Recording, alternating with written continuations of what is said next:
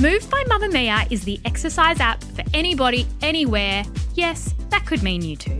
The workouts have been designed to fit into your life so you can move when you can. The 15 minutes you can squeeze in before work. The 20 minutes you get to yourself while the baby naps. The half hour you can spare at lunch. There's a routine for you no matter what your day looks like. A reminder as well, this is included in your Mamamia subscription. If you are a Mamamia subscriber, you already have access to Move. Download the Move app and log in with your Mamamia login. Head to move.mamamia.com.au and use code MOVE10 to get $10 off a yearly subscription. This episode of Mamamia Out Loud is brought to you by Disney and Pixar's Soul, now streaming on Disney Plus. Mamma Mia Out Loud. Hello and welcome to a special bonus episode of Mamamia Out Loud. I'm Holly Wainwright. I'm Mia Freedman. And I'm Jessie Stephens. And this is the latest of our little bonus episodes dropping over the summer. We hope that 2021 is treating you well. We're here, we made it. On the show today, we are recommending some summer reads. So, some of the best books that we read in 2020 and things we think you will love over your holidays. It's a time of year when some of us are lying around a little bit more and can take a breath and read something great. Just like with the episode with our TV shows, we're going to go round and recommend a couple of great books. Mia Freedman, you go first. I'm going to start with a confession, and that is that I've found it really, really, really hard to read this year.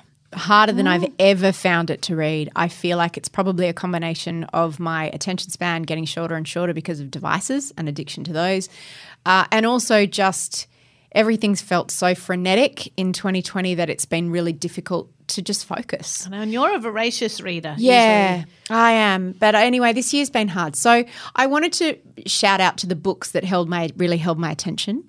The first one is The Good Sister by Sally Hepworth, who is a friend of the pod, but I'm not just saying her book because of that. Sally is one of Australia's most successful fiction authors. She writes about families, family dramas. And this one I just loved. It's about twin sisters, and one of them is neuroatypical. It's a really interesting story. It touches on themes of uh, obviously sisterhood, but infertility and you know, it's just it's really really interesting. I loved it. She's always very plot driven. Yeah, there are Sally's lots of novels. twists and turns. There's lots of twists. She's very skillful at surprising you and delighting you with the way her, not just her characters but the way the plot goes. So, uh, the Good Sister by Sally Hepworth, and the best thing I love, I discovered her on her about sixth book or something. I don't know. She's written a hundred books, but it's lovely when you can then go back and read a whole lot of other books. Yeah, so she's she's got so so, many great books like The Mother-in-Law and uh, The Family Next Door and Secrets of Midwives. But The Good Sister is my reco. One of the books I love the most this year, I think the two I'm recommending are quite different, but they're both by women because obviously women write the best books. I'm just going to say it. It's Rodham by Curtis Sittenfeld. hard agree on that. So Mia interviewed Curtis Sittenfeld this year for No Filter, and I was a bit jealous because Curtis Sittenfeld is one of my favorite writers. She's American. Mm. God, she's written so many great things. She's what's your favorite one? That one that you? Oh, I love all of them. She's written Prep. I'm reading American Wife, at the moment. Another one of my favorites this year was her collections of short stories. I usually hate short stories, but she's written a little slim volume called Help Yourself this year as well. I loved. She wrote one of those. There was a, a period a couple of years ago where lots of high-profile writers were reimagining Shakespeare stories. and Eligible, did- I think Yeah, it was eligible. It was so Jane Austen. good. Yeah, Jane Austen. That's right. Not not Shakespeare. Pride and Prejudice. Classics, Yes, they were reimagining classics in the modern age, and Curtis Sittenfeld took Pride and Prejudice and reimagined it in the age of dating TV shows. She's just a bloody great writer Mm. and so brave. I know that word is like eye roll, but I can't think of many things braver than taking the life of Hillary Rodham Clinton, one of the most famous women in the world, and then going, you know what? I'm going to rewrite this as if the plot changed. And instead of marrying Bill Clinton, who she fell madly in love with at university, they just had a passionate affair for a few years. She realized he was always going to be a pants man, as we used to call them, mm. and decided not to marry him. What would Hillary Rodham's life have looked like? And that's the premise for this novel, which is a big, fat, tome of a book that you just think the bravery of that. Yeah. Like as a writer, you'd just be like, oh my God. But it's great. I think Hillary's been a bit of an obsession for me this year, which is strange because I'm like four years too late. but it's so brilliant in sort of painting this picture of this very, very clever, gutsy young woman and this mm. beautiful relationship, but then it doesn't happen and her life takes a different twist. And I just loved it. And I've given it to a few friends and they've all at first gone like, oh, really? Like it's a big fat book and it's about Hillary Clinton. I'm like, no, read it. And every one of them has said how much they loved it. So if you want something uh, with a bit of heft, but that's a lot of fun to read, mm. Rodham is my pick. Mine is a book that I had never heard of until about three weeks ago when Tamara, who we work with, she lent it to me and she said, You need to read this. I couldn't put it down. It's called Three Hours and it is by an author called Rosamund Lupton. And it begins with basically you are in the midst of a school shooting in the UK. And so a teacher's been shot, that's on the first page. And what happens over the next two, three hundred pages is you're working out who are the shooters, why are they there, what's their motive, what's their background. But basically, it all takes place. You're in the three hours the entire mm. time. For anyone who has not been able to read this year, and I had a terrible spell where everything I picked up, I don't know if it was bad or if it was my head, but I just couldn't. I hate abandoning books, and I abandoned a few in a row. too. I think when I'm really stressed, I can't read. No. I- so it's often Yeah. a signal to me that I'm stressed. Yeah, and I needed this to give me some pace and some thrill, and it, it's just outstanding. It it's the type of book that you know you sit down and read in one sitting, which is what we all need to get us back into reading. So three hours. It's called. It came out last year. It's brilliant.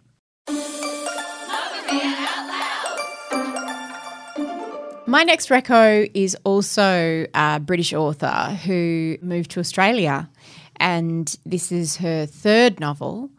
It's called I Give My Marriage a Year. The author's name is Holly Wainwright. And this is not a sponsored read. Um, honestly, I whenever Holly writes her books, she has lots of readers as she goes, like people who look at it as it goes, and I'm not one of them.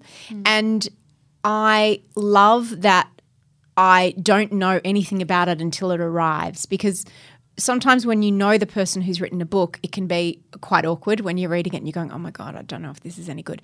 But I wait to get the proper first bound copy. And I know this was a different book for Holly. I know it was a different, it was a level up. I mean, her other books I absolutely loved.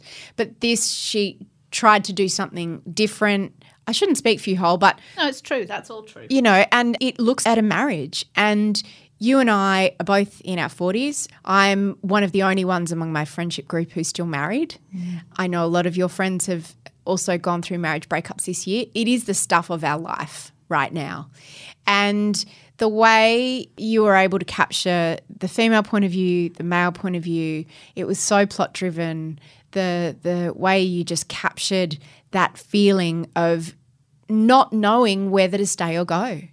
And, you know, I've certainly been there. I imagine you've been there. I've said that to myself. I give this marriage a year. Like it's just such a powerful phrase. And uh, yeah, I just, I, I couldn't put it down. I absolutely loved it. I give my marriage you, a year by Mia. Holly Wainwright. That's so lovely of Beautiful you. cover. One of my favourite covers of the year, too. I agree. Oh, thank you. Well, yes, everybody, it's a great beach read. And don't uh, like I should say, it's on about its 10th or 12th reprint. It's not just me who loved it. No, it is a it has- bestseller. It is an absolute cracker of a book. And it's been one of the big books of the year. Can people look forward to another? Like, what's the deal, Holly? Have you got another There is idea in the another works? book. The There people are another. asking. There is another book being written, but uh, too soon to say Too anything soon- about oh. it. One of the lovely things about this year has been the reaction to this book. Lots of people message me all the time saying it's made me look at my marriage differently, Yeah. or this is like my life, or this is like my.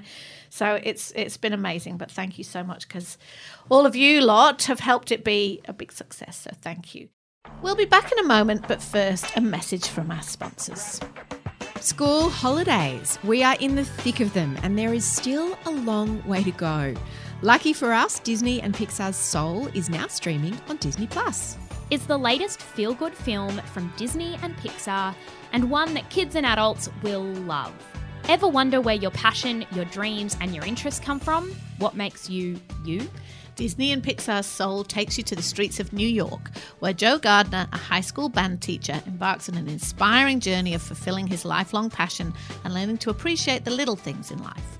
With an all star cast featuring the voices of Jamie Foxx and Tina Fey, this feel good animation is the perfect holiday movie, and you can enjoy it from the comfort of your own home.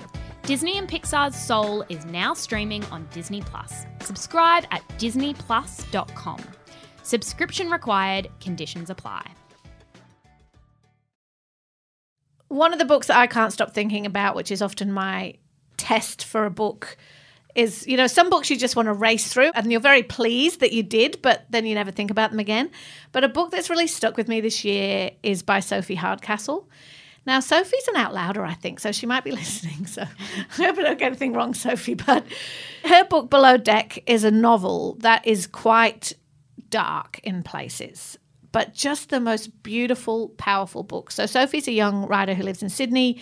She's written this book about a young woman who goes on uh, an adventure, I guess you'd call it. She falls in love with sailing through various circumstances in her life. She falls in love with the ocean and with sailing, and she's traveling and she's you know, running away from difficult family issues and, and well, running away might be putting it strongly, but she's she's taking a different path in life and she finds herself crewing on a small boat with an all male crew. And something happens. I'm not going to go into spoilers, but something happens that then obviously changes the course of her life, her relationship with the sea, her relationship with herself, her relationship with men. And it's just the most beautifully mm. written book. And one of the reasons that I can't stop thinking about it, and I messaged Sophie when I finished the last page, and I don't know her, but I messaged mm. her on Instagram, which is, I like, I just messaged her to say, I've just finished your book, and which is just the loveliest. Wanting to do that means yeah. something, right? Should people do that to authors if they can find them on You know Instagram? what? They really should, because I can't tell you, you know, writing a book is a very lonely experience and it goes out into the world. And if you're lucky and you've got some promotion around it, there'll be a bit of hoo ha for a while, a little bit of, oh, here it is in popping up on social media. And then it all goes quiet, right? Mm. And that's fine because people, the next book's coming up that needs to be promoted and whatever, and other authors need to be celebrated. But you're kind of like, that book's still a big part of you. Yeah. So when I get a DM or a message on in any form that sort of says I read that book and I loved it or this said this to me or whatever it's an enormous mm. compliment and it makes you feel like it was worthwhile all those hours all those days all those mm. weeks months and so I did message Sophie when I finished it to say that the end of it the last page of it and I'm not obviously going to spoil anything about it but I think about it all the time it makes me think about my daughter and what I want for her when she goes off into the world to have her own adventures it's just beautifully written. And Sophie is going to be, she already is like a, a celebrated writer, but she is going to be a big deal. She's yeah, amazing. That's probably we all love that book up there with the most beautiful writing I've ever read. Yeah. Uh, mm. Infuriatingly beautiful, some would say. Mm. And she's actually done in our Mum Mamamia Out Louders group. She's done a bit of a masterclass on how to write. I know a lot of Out Louders are talking over the holiday period about wanting to write. I've mm. seen someone say, you know, everyone has a novel in them. Maybe this is my year.